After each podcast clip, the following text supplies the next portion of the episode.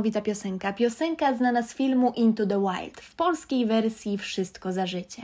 Jeżeli nie oglądaliście jeszcze tego filmu, to serdecznie polecam. Film ten opowiada historię prawdziwą Amerykanina Christophera McCandlessa, który wraz z ukończeniem studiów rzuca wszystko. Oddaje wszelkie swoje oszczędności i rusza autostopem w stronę Alaski. Dla niektórych jest on niepoprawnym idealistą, wręcz głupcem. Dla mnie jest bohaterem, osobą, która dąży ku wolności i swobody za wszelką cenę. Mam zamiaru Wam tutaj spoilerować, więc przyjrzyjmy się może tekstowi piosenki. Och, to jest dla mnie tajemnicą. Mamy chciwość, z którą się zgadzamy. I myślisz, że musisz chcieć więcej niż potrzebujesz. Dopóki wszystkiego nie zdobędziesz, nie będziesz wolny. Społeczeństwo, jesteś szalonym tworem. Mam nadzieję, że nie jesteś samotny beze mnie. Nie jest tajemnicą, że społeczeństwo to zbiorowość społeczna, posiadająca wspólną kulturę, stosunki społeczne oraz wspólną tożsamość. Tak jak jest powiedziane w piosence, może się wiązać również z dążeniem ku pewnym standardom. Chęci posiadania więcej i więcej, więcej niż potrzebujemy. Nie mieliście kiedyś takiego poczucia, że chcecie się zaszyć gdzieś daleko stąd, dosłownie uciec, gdzie pieprz rośnie, stać się pustelnikiem czy samotnikiem, chociaż na krótką chwilę. Ja miałam tak wiele razy, dlatego do tego nawiązuję, bo turururu, dzisiaj odcinek o najdziwniejszych noclegach na dziko. Noclegi na dziko w moich podróżach wypływają z różnych pobudek. Czasami jest to ogromna chęć zaszycia się właśnie gdzieś daleko od tłumu ludzi, żeby być sama ze sobą, a niekiedy jest to po prostu przypadek. Na początek opowiem Wam dwie historie, które przypadkiem nie były, a właśnie wielką chęcią izolacji. Jest październik 2019 roku, czyli moje początki podróży przez Azję Południowo-Wschodniej. Przyjechałam autostopem z Bangkoku do miejscowości Krabi i rozłożyłam namiot w Parku Narodowym Krabi na plaży. Pamiętam, że byłam wtedy już tak zmęczona Bangkokiem, że tylko marzyłam o tym, żeby rozłożyć się gdzieś na dziko z tym namiotem, jeszcze najlepiej właśnie na plaży, żeby sobie móc popływać troszkę w morzu czy tam oceanie, pochillować, posiedzieć na piasku, cokolwiek. W tym Parku Narodowym była straż, która systematycznie patrolowała całą okolicę. Ja w ogóle byłam w szoku, że oni pozwolili mi tam spać pod tym namiotem, a jeszcze jak wychodziłam na miasto za dnia, to pilnowali mojego plecaka, który był w tym namiocie i ogólnie tam patrzyli od czasu do czasu, czy nikt do niego nie zagląda, do tego namiotu. Wydaje mi się, że w Europie to by było nie do pomyślenia, żeby jakikolwiek przybłęda po prostu rozłożył namiot w parku narodowym, a co dopiero, żeby strażnicy jeszcze mu sprzyjali na dobrą sprawę i pomagali w w tam po prostu, o, o, może nie utrudniali sprawy. O tak. Chwilami po zmroku było dosyć creepy, trzeba to powiedzieć. No jednak był to park narodowy, więc odgłosy zwierząt wszędzie się tak naprawdę unosiły, a ja tylko próbowałam zgadywać, co to może być. Zakładałam, że raczej nic niebezpiecznego tu nie ma, ale jednak jakiś taki malutki strach we mnie pozostawał. Chociaż nie, może nie strach, bardziej ciekawość pomieszana z ekscytacją i adrenaliną. Jednej nocy pamiętam, poznałam mężczyznę, lokalnego rybaka, który akurat właśnie w nocy coś tam łowił przy pomocy latarki i mini dzidy. To mnie zainteresowało, bo właśnie widziałam w tle jakąś latarkę, wiedziałam, że ktoś tam jest, więc zastanawiałam się, co ktoś robi teraz na plaży o tej godzinie po zmroku w nocy na plaży i, i, i o co chodzi. On się wtedy zbliżał w moją stronę, szukając prawdopodobnie najlepszego miejsca do połowu, i tak się zdarzyło, że zaczęliśmy ze sobą rozmawiać. Opowiedział mi wtedy, jak to krabi z miejscowości rybackiej przerodziło się w królestwo resortów i hoteli turystycznych. Mówił, że Tajowie, którzy nie pracują w turystyce, najprawdopodobniej nie mają się za co utrzymać, a rybołówstwo, rybactwo nie jest już w ogóle opłacalne jako zarobek, dlatego on łowi ryby na własne potrzeby, własne i własnej rodziny. Czasami co nieco starał się również sprzedać na lokalnym targu. Sunan, bo tak było mu na imię, języka angielskiego nauczył się od obcokrajowców, z którymi rozmawiał dość często, na co wskazuje także jego obeznanie geograficzne. Wiedział, jako jeden z nielicznych tajów, których poznałam w całej tej podróży, gdzie właściwie na mapie leży Polska i że wielu Polaków raczy się pracą za granicami kraju. Powiedział, że Polacy to dzielny i bardzo pracowity naród. Miał rację. Do sedna. Sunan opowiedział mi o technikach łowiectwa. Sam łowił ryby przy pomocy dzidy, tak jak powiedziałam, i latarki, czyli po prostu w nocy nurkował w wodzie z tą dzidą i latarką i próbował coś tam z niej wydobyć. Najczęściej jakieś małże czy ośmiornice przy skałach. No i kiedy on poszedł sobie nurkować po raz kolejny, rozstaliśmy się, w sensie pożegnaliśmy, no bo nie wiadomo było, ile mu to właściwie potrwa, było dość późno, więc ja postanowiłam, że idę do namiotu spać. Leżę sobie pod tym namiotem, już tam powoli przysypiam i nagle słyszę, że coś chodzi czy tam biega dookoła mojego namiotu. Początkowo tylko nadstawiałam uszu, ale w pewnym momencie ten hałas stał się tak intensywny, że miałam wrażenie, że coś po prostu pędzi wręcz na mój namiot. No to ja, nieustraszona wojowniczka, chwytam swój miecz świetlny, czytaj latarkę, wyciągam głowę z namiotu, macham się, miotam dosłownie z tą latarką, jak oszalała, żeby dostrzec, co to właściwie jest. Nagle patrzę, a tam dwoje świecących się oczu w oddali mienią się niczym tygrysie zęby w ciemności. Miotam się dalej, świecę tą latarką zwierzakowi prosto w oczy, bo on pędzi na ten mój namiot i pędzi i w ostatniej możliwej chwili, sekundzie dosłownie, milimetry przed namiotem jeszcze otarł się o ten namiot tyłeczkiem, ale skręcił i nie wrąbał się w niego na szczęście. Myślicie, co to może być? Tygrys, les, niedźwiedź, wilkołak, Laura, gdzieś ty była, kogoś ty spotkała. Dziewczyno, toczyłaś prawdziwą walkę z dzikim zwierzęciem w nocy w Parku Narodowym Krabi w Tajlandii. Nie no, nie mogę, po prostu zaraz się posikam ze śmiechu. Wiecie, kim był mój potwór? Słodziutkim, najsłodszym na świecie szopem praczem. Tak, stoczyłam walkę na miecze świetlne z szopem praczem. I to tajskim szopem praczem. Nigdy tego nie zapomnę. To biedne, przestraszone zwierzę i ja z tym obłędem w oczach, z tą latarką, gotowa walczyć z najgroźniejszych z potworów. Powiem Wam jeszcze jako ciekawostkę, że potem, jak jeszcze drugi raz spałam, czy trzeci, czy któryś na plaży w Tajlandii, już w innym miejscu, to stoczyłam malutką walkę również ze szczurami, które w nocy zaczęły podjadać mój namiot, żeby dostać się do środka, bo w namiocie miałam jedzenie, a szczury ponoć wywąchują to, wyczuwają naprawdę z daleka, więc śpię sobie w namiocie, tak sobie śpię, śpię, śpię, chrapię, chrapię i nagle słyszę, czuję, nie wiem, cokolwiek, już nie pamiętam dokładnie tych odczuć, jak coś tam mi drapie w namiot i próbuje się do niego wedrzeć. Wtedy słyszałam też takie i pi, pi, pi, takie wiecie, jakby myszki, coś takiego, więc domyśliłam się, że to są szczury i domyśliłam się, że ja mam jedzenie w środku. Dlatego po prostu otworzyłam namiot, wzięłam to jedzenie, które miałam, a nie miałam go dużo, ale musiałam je wyrzucić po prostu, no, za ten namiot gdzieś dosyć daleko, bo w innym wypadku te szczury nie dałyby mi po prostu spać. A tak jak wyrzuciłam to jedzenie, one za tym jedzeniem poleciały w długą i już więcej w tej nocy, podczas tej nocy nie wróciły. Jedzenie się nie zmarnowało, bo zostało zjedzone, skonsumowane przez szczurki, a ja mogłam sobie spać już spokojnie do szczęśliwego ranka. Napomnę tylko, że w Tajlandii spałam też kilkukrotnie w pustostanach, takich zwykłych jakichś ruinach, opuszczonych budynkach, gdzie wiedziałam, że przynajmniej no, będę tak w miarę osłoniona i może nie za szybko ktoś mnie zauważy, więc pustostany również polecam jako miejsca na nocleg. Całkiem spoko. Druga sytuacja miała miejsce w Wietnamie. Ja wtedy uciekałam z północy Wietnamu na południe, bo już rozpętał się koronawirus. Hostele i hotele zaczęły się zamykać na podróżników. Couchsurferzy, hości z couchsurfingu przestali akceptować moje zgłoszenia o nocleg, bo po prostu, powiem tak w cudzysłowie, bali się mnie ze względu na koronawirusa, bo jeszcze nikt nie wiedział tak naprawdę, co to jest i z czym to się je.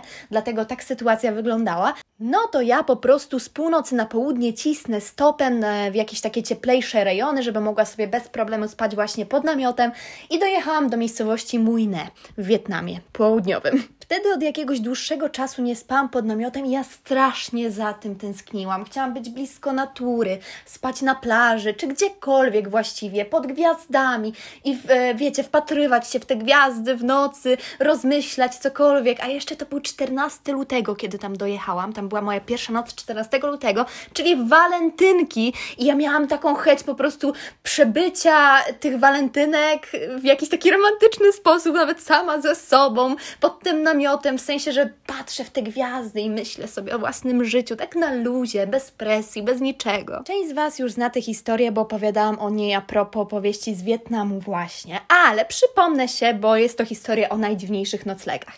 Także rozłożyłam namiot tak dosyć chamsko, a raczej bardzo chamsko, typowo pod resortem turystycznym, przy ścianie, raczej takim murku resortu turystycznego, gdzie jeszcze łapało mi Wi-Fi i gdzie były lampy, tak żebym, wiecie, miała trochę oświetlenia, przynajmniej do jakiegoś czasu w nocy, a gdy lampy wszystkie zgasną, to mam tylko gwiazdy. No ale w każdym razie mogłam się bez problemu wtedy rozłożyć z naświetleniem i mogłam wszystko widzieć i tak dalej. Ten nocleg nie ma nic wspólnego z walką z dzikimi zwierzętami w nocy, ale y, dałam go do tej kategorii najdziwniejszych noclegów z tego względu, no, że mnie po prostu zwyczajnie zdziwił, zadziwił wręcz, ale tak bardzo pozytywnie. W nocy przyszedł do mnie jeden ze strażników tego resortu i tam zaczął dopytywać, co ja tutaj robię, dlaczego jestem sama, jak długo tutaj będę. Myślałam, że powinnam już wtedy stamtąd iść, że będzie po prostu jakiś kwas, a okazało się, że on nie, nie, nie, spokojnie, my tu będziemy e, dookoła całą noc, więc się nie cykaj. On wtedy tak nawet nie do końca mówił po angielsku, więc ja nie byłam pewna tego, co zrozumiałam i czy zrozumiałam to dobrze,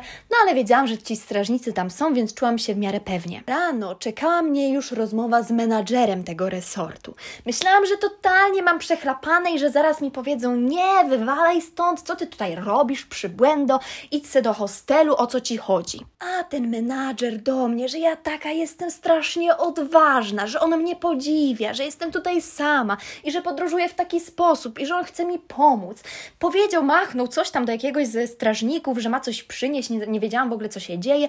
Patrzę, a ten strażnik strażnik zaraz przychodzi z jedzeniem, ze śniadaniem resortowym, jakimiś tam kanapkami, masełkiem, z dżemikiem. Jeszcze dostałam e, do tego chyba jakiś napój, z tego co pamiętam, i pozwolenie na korzystanie z toalet oraz prysznica w tym resorcie. A tam wiecie, był normalnie swimming pool, czyli basen ogromny, wszystko na takim świetnym poziomie, z jakimiś takimi dosyć ogarniętymi ludźmi. No to ja się troszeczkę przy nich wszystkich mieszałam, no czułam się tak trochę niepewnie, no ale wiadomo, byłam jakby intruzem z jednej strony, a z drugiej strony gościem, bo ten menadżer mnie sami to zaproponował. Ja tego nawet nie oczekiwałam, nawet mi to przez myśl nie przeszło, że miałabym taką możliwość, rozstawiając się po prostu przed resortem turystycznym. Jeszcze przy tej rozmowie naszej całej powiedział, że widział mnie już wczoraj i kazał wszystkim tym strażnikom, którą przez całą noc chodzą przy tym resorcie, pilnować mojego namiotu i mieć po prostu na mnie oko. Zostałam tam wtedy dłużej niż planowałam, bo po prostu bardzo dobrze czułam się w tym miejscu. Dobra, biorę się za kolejną historię. Cofam się teraz do Egiptu. Opowiadałam o Egipcie i najdziwniejszych kierowcach w ostatnim odcinku, kierowcach z Egiptu, dlatego już wiecie, że w tej podróży po Egipcie byłam z moją koleżanką Sylwią przewiezione w chłodni ciężarówki, tak jak opowiadałam ostatnio, zostałyśmy dowiezione do Santa Katariny w górach na półwyspie Synaj. Ciemno i zimno w pizdu, myślimy, nie wiem, znaleźć sobie nocleg, czy łapać stopa dalej, gdzieś tam w stronę Kairu, gdzie będzie troszeczkę cieplej i wydostaniemy się z tego obszaru górskiego, czy nie, czy zostać, rozkładać namiot. Miałyśmy namiot, ale wiedziałyśmy, że normalnie zamarzniemy pod tym namiotem, bo i śpiwory miałyśmy beznadziejne, a namiot też pożyczony od kogoś, taki no bardzo podstawowy podstawowy. Zdecydowałyśmy się więc łapać stopa dalej.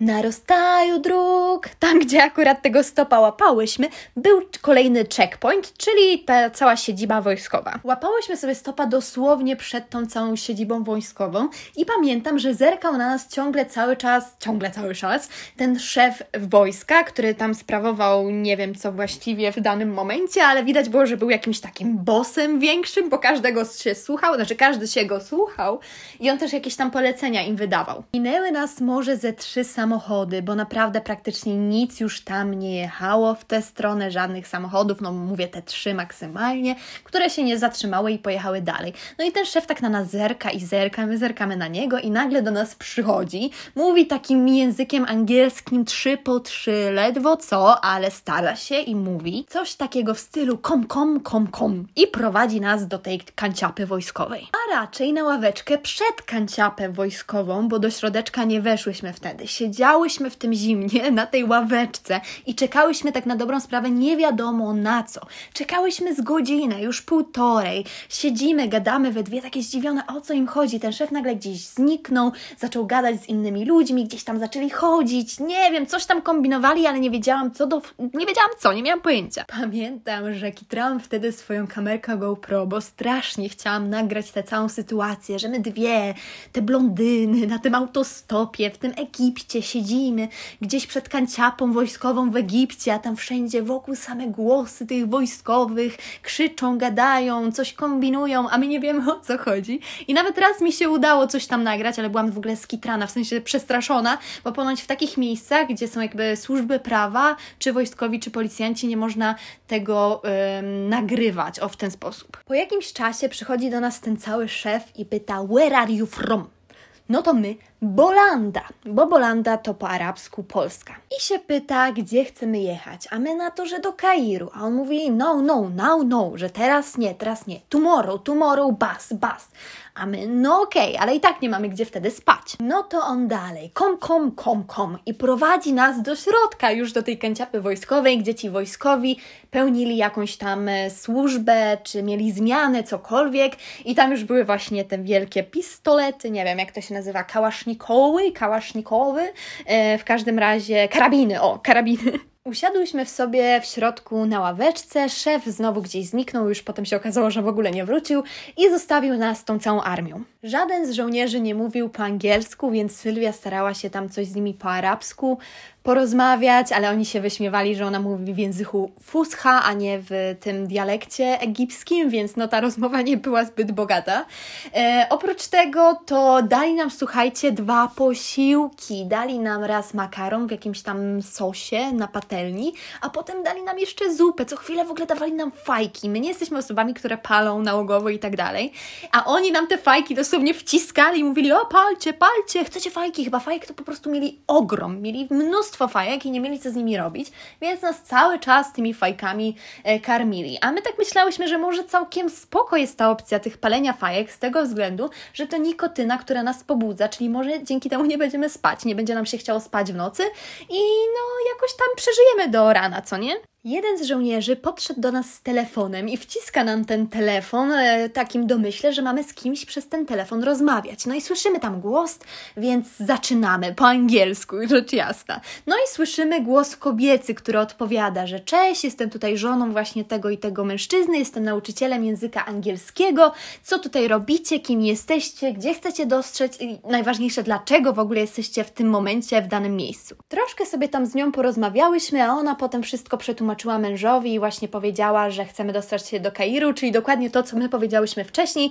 i w sumie tyle. A jej mąż wydukał coś tam jeszcze bus, bus, bus, tomorrow, więc było już jasne, że po prostu jutro rano o świcie oni nam ten autobus zatrzymają i my pojedziemy nim prosto do Kairu. Przez ten cały czas siedziałyśmy na takiej ławie drewnianej, co tam się troszeczkę nam w tyłeczki wbijała, byłyśmy całe owinięte e, śpiworami, a mimo wszystko to było nam zimno, bo jednak byłyśmy wysoko w górach, więc oni odpalili nam grzejniczek, słuchajcie, byli tacy mieli, że odpalili nam grzejniczek. Co chwilę do tej kanciapy wchodziły takie bezdomne pieski i oni, słuchajcie, krzyczeli na te pieski, tam tak podkopywali, nie jakoś mocno czy coś, ale jednak no widać było, że ten szacunek do zwierząt, no u nich to akurat nie istnieje za bardzo. I mi było tak przykro, ja tak na nich patrzyłam i mówię, nie, nie, nie, nie róbcie, ej, zostawcie je, przecież one tutaj nic nie robią, a oni się śmieli ze mnie, ha, ha, ha, bolanda, bolanda, że nie wiem, coś tam gadali, nic nie rozumiałam.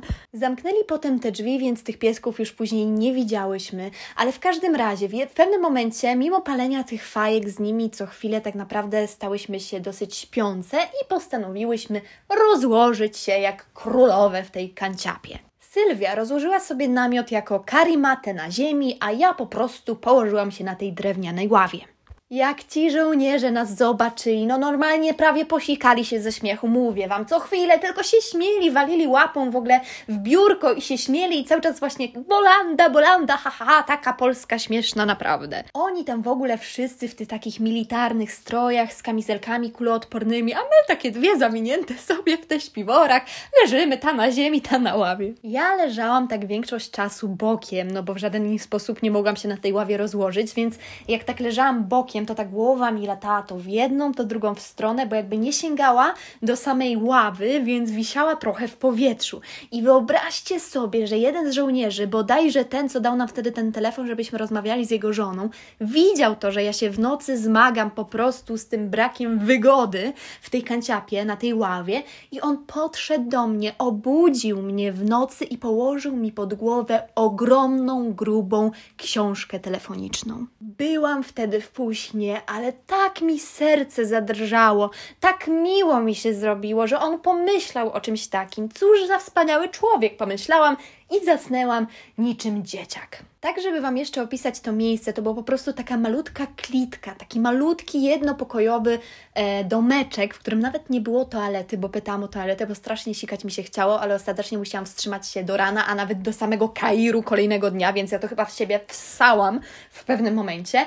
No i to był taki malutki domeczek jednopokojowy z biurkiem, gdzieś tam właśnie jakiś karabin stał, jakaś e, koszula kuloodporna, kamizela kuloodporna, jakiś te, taki mały właśnie grzejniczek, który potem nam podłączyli, jedno biurko z krzesłem, jakaś mała szafka czy półeczka na cokolwiek, ściany totalnie poobdzierane, tynk z nich spadał, czy farba, czy co to było, bardzo wszystko nieschludne, no ale takie są właśnie warunki kanciap wojskowych w Egipcie, więc no mówię jak jest. Około piątej rano była już pobudka, obudzili nas, powiedzieli bus, bus, bus, bus, więc zaprowadzili nas na drugą stronę ulicy, tam zatrzymali dla nas autobus, który jechał do Kairu, wsadzili nas do tego autobusu, więc wszyscy widzieli, że my jesteśmy, wiecie, od VIP-ów, czyli od armii, wsadzili nas do tego autobusu, usiadłyśmy i w sumie pojechałyśmy prosto do Kairu. Podsumowując, spałam na posterunku wojskowym w Egipcie na półwyspie Synaj. Dobra, kolejna historia. Tym razem jestem w Indonezji, jest okres bożonarodzeniowy, świąteczny.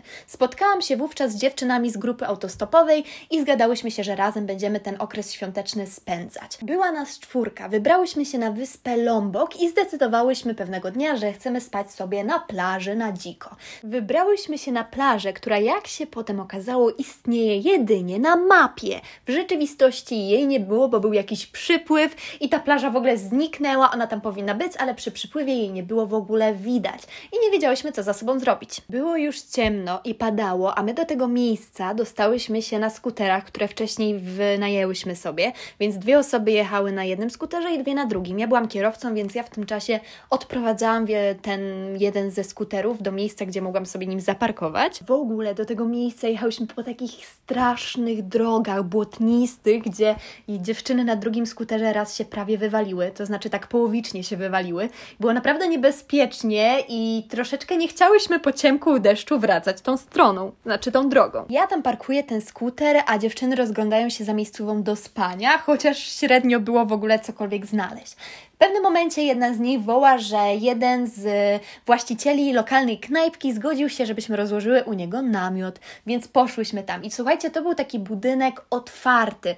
Miały ściany po jednej, po drugiej stronie i z tyłu, a przód był otwarty, bo tam właśnie znajdowały się e, miejsce na jedzenie, jakaś taka lodóweczka, coś w ten deseń. Były też stoliki i menu rozwieszone nad takim ala barem, kuchnią, coś takiego. Więc my po prostu rozłożyłyśmy namiot tam na tej ziemi, w tej otwartym y, przestrzeni, w tym otwartym budyneczku, w tej lokalnej knajpeczce i tam próbowałyśmy przetrwać noc. W łazience były szczurki i te szczurki też od czasu do czasu chodziły po stołach, po, które były obok naszego namiotu porozstawiane, więc ja tak minimalnie się cykałam tam siczkać, bo nie wiedziałam, czy ten szczurek mnie zaatakuje, czy nie, ale ostatecznie był spoko, całkiem spoko, więc nie było większego problemu, ale słuchajcie, w nocy śpimy sobie takie zagnieżdżone w tym moim namiocie, bo ja jako jedyna miałam w tej podróży namiot w czwórkę, chociaż to jest namiot trzyosobowy, a tak na dobrą sprawę dwuosobowy według mnie, więc troszkę się tam e, gniotłyśmy, ale w nocy śpimy sobie, śpimy i nagle budzi nas taki głośny ryk. Trochę jakby jakiś dzieciak ryczał do nam do ucha, dosłownie tak głośno i się przekrzykiwał z innym dzieciakiem. A to były krzyczące, ryczące, czy płaczące, czy kłócące się koty. Ja bym powiedziała koty marcujące.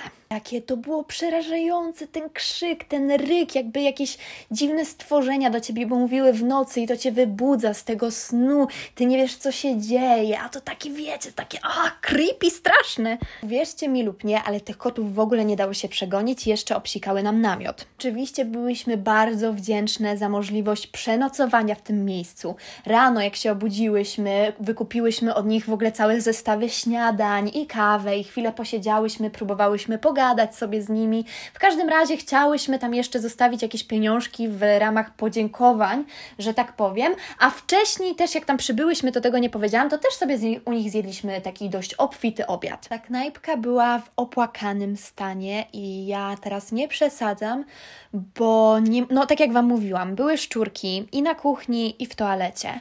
Po drugie, jak jadłyśmy ten obiad, gdy tylko tam przybyłyśmy, to był do wyboru ryż z czymś tam, ryż z czymś tam i ryż czymś innym.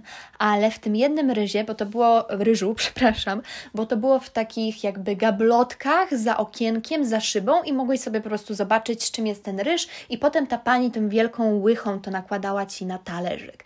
No i ja, jak zobaczyłam ten ryż z jakimiś robakami w środku, dosłownie z robactwem, to zrobiło mi się troszkę niedobrze, ale nic nie mówiłam. Ona sama to zauważyła, że te robaki tam chodzą, mówi nie, nie, nie, tego nie wybieraj, weź coś innego i tam zaczęła od razu e, na, nakładać coś innego, co nie? Można też połączyć sobie fakty i skojarzyć to, że te szczurki, te koty, które tam były, to wszędzie sikały, więc na dobrą sprawę wszędzie był mocz szczurów i kotów. Ja doskonale znałam realia indonezyjskich lokalnych knajpek i uważam, że skoro skoro Indonezyjczycy jedzą w takich miejscach, to ja też w takich je miejscach jeść będę i właśnie to robię. Mój organizm, mam wrażenie, jest już tak uodporniony. Ja miałam tylko raz w życiu chorobę żołądkową, przepraszam, dwa razy. Raz w Egipcie i raz w Indonezji właśnie, ale podróżuję od lat. Choroby żołądkowe tykają się mnie bardzo rzadko. Historia, którą Wam teraz opowiem, jest moim ulubionym wspomnieniem i ulubionym noclegiem na dziko. Część z Was już o niej doskonale wie, bo opowiadałam o tej historii w kontekście opowieści o podróży przez Kambodżę. Także w skrócie, przedostałam się na południe Kambodży, żeby wziąć prom i przedostać się na jedną z lokalnych wysp. Niestety, dotarłam na to południe, kiedy było już ciemno i nie było żadnego promu, więc musiałam przenocować na lądzie i dopiero rano móc płynąć dalej. Było to miasto portowe tuż przy wybrzeżu, więc plan był, żeby spać na plaży. Nie wiedziałam wtedy jeszcze, że te plaże są tak wąskie, że tylko jakbym rozłożyła namiot, to prawdopodobnie zostałabym zalana przez jakieś fale w nocy. Zorientowałam się, gdy już tym wybrzeżem szłam, więc wiedziałam, że na plaży spać nie będę. Zaczęły się poszukiwania, gdzie tu spać, jak znaleźć miejscówkę do spania. Idę sobie tym wybrzeżem i podchodzi do mnie kobieta z takim koszem na rękach i pyta, co ja tutaj robię. No to ja mówię, że szukam noclegu, bo nie mam żadnego żadnego hostelu ani hotelu, wszystko jest strasznie drogie, bo słuchajcie, to było miasto przejęte przez Chińczyków i tam były same kasyna, tam było okropnie drogo w tym miejscu i wszyscy to wiedzieli, że ta kobieta nawet się nie zdziwiła, że ja szukam jakiegoś randomowego miejsca na dziko do spania. Powiedziała mi wręcz, że zna miejscówkę, gdzie mogę przekimać. Zaprowadziła mnie na lokalny targ, taki uliczny, i wskazała wielki, wręcz ogromny, wiklinowy kosz na chodniku i powiedziała, że ona zwykła spać w tym miejscu, kiedy był duży ruch na targu i musiała pilnować tego swojego stoiska i że to jest miejsce sprawdzone, tylko muszę cały swój dobytek, cały plecak, nerkę i wszystko trzymać po prostu blisko przy sobie i nie puszczać w nocy. No to ja ucieszona, mam gdzie spać, co prawda na chodniku w wielkim wiklinowym koszyku, ale cóż za przygoda, skoro ona śpi w tym miejscu, dlaczego ja nie miałabym spać w tym miejscu? Do dyspozycji miałam także hamak, bo na tym hamaku czasami też zwykł spać jej mąż, jak był większy ruch i tak dalej, więc powiedzieli, że możesz spać albo na tym e, koszyku, w tym koszyku, albo na tym hamaku, jak sobie wolisz. Ja stwierdziłam, że chcę spać w koszyku, bo wydawał się troszkę wyżej nad ziemią, a szczurków było co niemiara, więc już byłam przygotowana na to, że może te szczurki mnie tam nie dosięgną. Sporo rozmawiałam z tą kobietą i teraz jak przypominam sobie tą całą rozmowę między nami, to pamiętam, że powiedziałam, powiedziała, że jej mąż nie żyje. Więc z tym hamakiem to było albo przed jego śmiercią, że sypią na tym hamaku, albo po prostu chodziło o jej syna i wszystko mi się już teraz miesza, bo z ich synem też rozmawiałam. W każdym razie o tym swoim mężu nie mówiła za dobrze, mówiła, że ją bił, źle traktował ją i dzieci, a jak odszedł, to została sama ze wszystkim i musi o rodzinę dbać sama, a tak to przynajmniej on jeszcze tam doglądał interesów. Wywiązała się rozmowa o Chińczykach, których właśnie w tej części Kambodży strasznie nie lubią Kmerzy, Kambodżanie, bo przejmują miasta, wybudowują kasyna i traktują ich nie za fajnie. Trochę pogadałyśmy, potem się rozstałyśmy. Ja jeszcze w ogóle w międzyczasie zdążyłam wziąć prysznic w wychodku. Przepraszam, bo byłam tak usmolona od pyłu. Prawie się udusiłam własną śliną, więc to chyba znak, że powinnam powoli kończyć. Rozłożyłam się w tym koszyku wygodnie, pod głowę położyłam plecak i próbowałam zasnąć. Ale problemem były szczurki, które nagle zaczęły sobie pozwalać na to, żeby na ten koszyk wchodzić, a co więcej, żeby wchodzić na mnie. Wyobraźcie sobie moją histerię, kiedy coś przeskakuje mi nad głową w środku nocy, gdzieś na chodniku i okazuje się to być szczur i dosłownie ląduje na plecaku obok mojej twarzy, skacząc z tego takiego jakby, jak to się nazywa, murku tego koszyczka.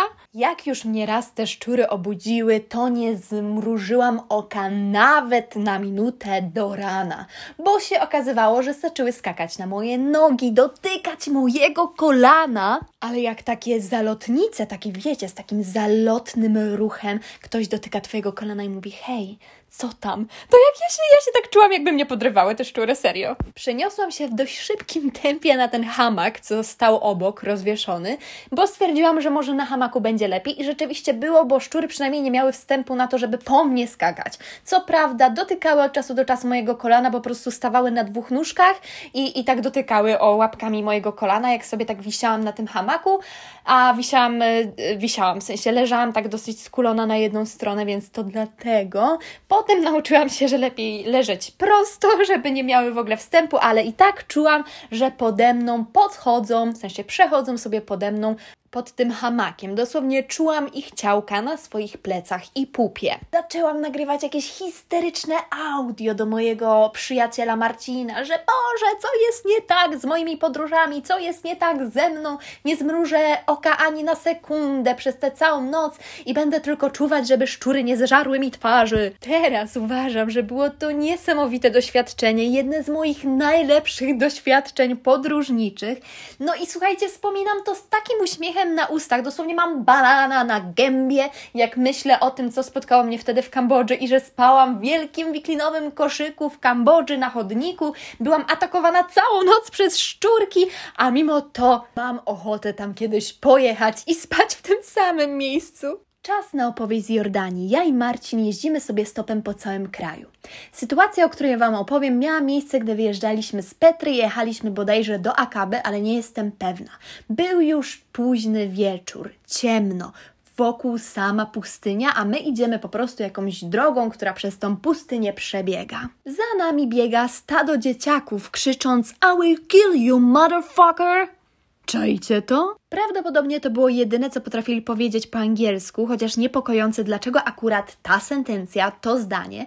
No i z drugiej strony, jak idziesz ciemną ulicą w obcym kraju i stado dzieciaków krzyczy I will kill you, motherfucker, no to to nie jest zbyt przyjemne. Idziemy dalej, nie zwracamy na nie specjalnie uwagi. Zatrzymał się jakiś samochód, bardzo zmartwiony pan, który powiedział: Schowaj włosy za turbanem, co wy robicie? Zabiorę was do Petry i tam będziecie spać w moim hotelu. Ja po pierwsze pytam, dlaczego mam schować włosy za turban czy do turbanu, a on mi mówi, że, że po zmroku jeżdżą teraz sami szaleńcy i że jak zobaczą, że mam włosy koloru blond, to mnie zgwałcą. Wiecie, ja nie dopuszczam takich myśli w ogóle do siebie. Jestem racjonalną osobą, ale raczej nie wiem, czy naiwną, czy o co chodzi, ale wierzę jakoś tam w ludzi i nawet mi to przez myśl nie przeszło, żeby chować te włosy pod tym turbanem, ale kiedy mi to powiedział, to się dopasowałam i to zrobiłam. Nie chcieliśmy wtedy już wracać się do tej Petry z nim, bo dopiero co tam byliśmy, ciężko było w ogóle stamtąd wyjechać i wiedzieliśmy, że rano będziemy musieli znowu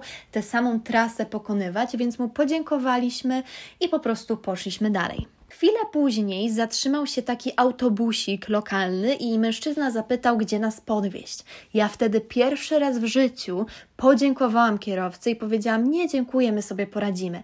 Wydał mi się taki bardzo, bardzo podejrzany. Po tym doświadczeniu zdecydowaliśmy, że jednak nie będziemy ściągać stopa tego wieczoru, tej nocy, tylko znajdziemy sobie miejsce do spania. Nie mieliśmy namiotów, jedyne co mieliśmy to śpiwory. Wokół pustynia, więc łatwo się domyślić, że po prostu trzeba było znaleźć miejsce, w którym moglibyśmy się zaszyć na tej pustyni w tych śpiworach. Najlepiej tak, żeby w ogóle nie było nas widać. Weszliśmy na taki malutki pagórek i okazało się, że za tym pagórkiem jest taka ogromna dziura w pustyni, w ziemi, z gruzem. No miejsce idealne. Wcześniej wiedzieliśmy już, że to nie jest sezon ani na skorpiony, ani na węże, bo dopytywaliśmy swoich hostów z couchsurfingu wielokrotnie, więc łatwiej nam było się do tego pomysłu przystosować. Pamiętam, że w tej dziurze było jakieś wiadro i kilka śmieci i wtedy myśmy zaczęli się zastanawiać, czy to czasem nie jest miejsce spotkań dla narkomanów. Wtedy moglibyśmy się znaleźć w nieodpowiednim miejscu o nieodpowiedniej porze. Po całym dochodzeniu stwierdziliśmy, że nie, że to miejsce jest w miarę bezpieczne i jak tam zaszyjemy się w tych śpiworach, to nikt nas w nocy nie zobaczy. Tak też zrobiliśmy. Spaliśmy w takiej pozycji siedzącej, oparci trochę o ściany tej dziury, z nogami rozłożonymi i przykrytymi śpiworami. Śpimy sobie, śpimy i nagle coś mnie rozbudza. Dostaję mini ataku serca, serio, bo zaczynam słyszeć stukoty kopyt. Szturcham Marcina. Marcin otwiera oczy i widzę, że też to słyszy. Podnosimy oczy i głowy do góry, a nad nami przechodzi stado dzikich wielbłądów. Szczerze to nawet nie widzieliśmy dokładnie tych zwierząt, ale wszystkie odgłosy na to wskazywały. Przejeżdżając przez Jordanię nieraz widzieliśmy dzikie wielbłądy, które sobie chodzą tam po pustyni albo jedzą jakieś krzaczki. Do teraz na myśl o tym wspomnieniu mam ciary. Serio. I nie wiem, czy zdecydowałabym się na coś takiego, gdybym była tam sama. Pewnie zabrałabym się z tym pierwszym kierowcą, który zaproponował nam nocleg w bezpiecznym miejscu z powrotem do Petry. Ale że byłam z Marcinem, to cały ten system autostopu i podróży działa troszeczkę inaczej. Powiem Wam jeszcze na zakończenie ciekawostkę, że raz ja i Marcin byliśmy goszczeni przez hosta Surfingu na Saharze. Przez pięć dni mieszkaliśmy z rodziną nomadzką w osadzie saharyjskiej. Hasan i jego rodzina są super. Co wieczór graliśmy na bębnach i gotowaliśmy razem. Hasan opowiadał nam o swoich wielbłądach, o tradycjach saharyjskich. Pierwsze co jak zobaczyliśmy Hasana, to spotkaliśmy się w mieście i pierwsze jego zdanie to było wsiadajcie na motory. Przyjechał wtedy po nas ze swoim kolegą i po prostu mówili wsiadajcie na motory, jedziemy. Myśmy na te motory wsiedli i pojechaliśmy daleko, daleko w głąb pustyni. Ciemność totalna, ale widok gwiazd z Sahary to jest niesamowite przeżycie. Spaliśmy wtedy w glinianym domku, nie mieliśmy ani toalety, ani dostępu do wody. Tak jak cała osada oczywiście. Ja dzień w dzień nosiłam turban na głowie i potem zamiast włosów miałam już takiego jednego wielkiego dreda. Wszędzie piach. Serio, wszędzie, uwierzcie mi. W sensie nie chodzi mi o pustynię, tylko o moje ciało. Powiem Wam teraz coś bardzo intymnego. Skoro nie mieliśmy toalety, załatwiać potrzeby musieliśmy po prostu w piachu. Żadnych drzew. Nie było gdzie się schować. Czułeś się jak kot w ogromnej kuwecie. Była taka sytuacja, kiedy poszłam załatwić dwójeczkę. Kucam sobie i próbuję się rozluźnić, żeby w końcu się przekonać do tego miejsca i bez problemu wypróżnić się. Oczywiście odeszłam kawałeczek od osady, żeby nie było, że po prostu robię kupę przy osadzie. Chwilę mi to trwało, ale w końcu się udało. Odwracam się, żeby się podetrzeć mokrymi chusteczkami, dlatego ja zawsze mam ze sobą mokre chusteczki i zauważam, nie, nie wcale w takiej oddalonej oddali, mężczyznę, nomada na wielbłądzie. Nigdy w życiu szybciej się nie podcierałam. Jak poparzona zaczęłam wciągać gacie i spodnie i zakopywać za sobą to cały tadżin wczorajszy, który jedliśmy na obiad. Mówię Wam to dlatego, że uważam, że o takich rzeczach należy mówić. Są to rzeczy ważne, zwłaszcza w podróży. Dzięki temu wiecie, jakie są realia życia na Saharze. Nie wiem, czy nomadowie, którzy nas przyjmowali, ostatecznie mieli jakąś taką swoją prowizoryczną toaletę, o której nam nie mówili, ale wiem, że wodę e, wyciągali ze studni raz na kilka dni, więc było to jedno wielkie tak naprawdę oszczędzanie tej wody. Nigdy nie śmiałabym o nią zapytać. Wtedy był mój rekord brudu na moim ciele. Byłam tak cholernie brudna.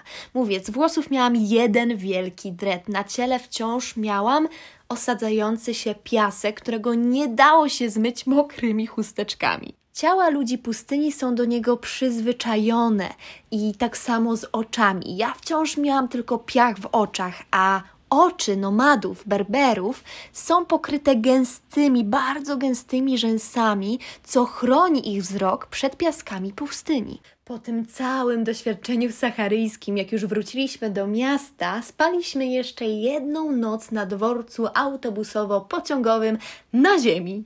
Tych turbanach, oblepieni piaskiem od góry do dołu. Pamiętam, że pan, który pracował na tej stacji, przyniósł mi w środku nocy krzesło, żebym położyła się na tym krześle, a nie na ziemi. Ale Marcin już krzesło nie dostał, hehe. To by było na tyle, aż się spociłam od tego opowiadania i wspominania. Tyle historii, a że ja to jeszcze pamiętam i to całkiem dobrze. Chociaż w trakcie nagrywania tego odcinka to dzwoniłam do Sylwii, żeby się upewnić, czy moje wspomnienia na pewno pokrywają się z rzeczywistością, bo jak wiemy, nasza pamięć czasem płata nam figle. Dziękuję Wam za odsłuchanie tego odcinka i chcę tylko wspomnieć, że założyłam profil na Patronite, więc jeżeli ktokolwiek z Was chciałby wesprzeć moją działalność podcastową, to znajdziecie mnie tam pod nazwą Blondynka na autostopie, podcast myślnik Laura Maria. Także dzięki wielkie i do usłyszenia!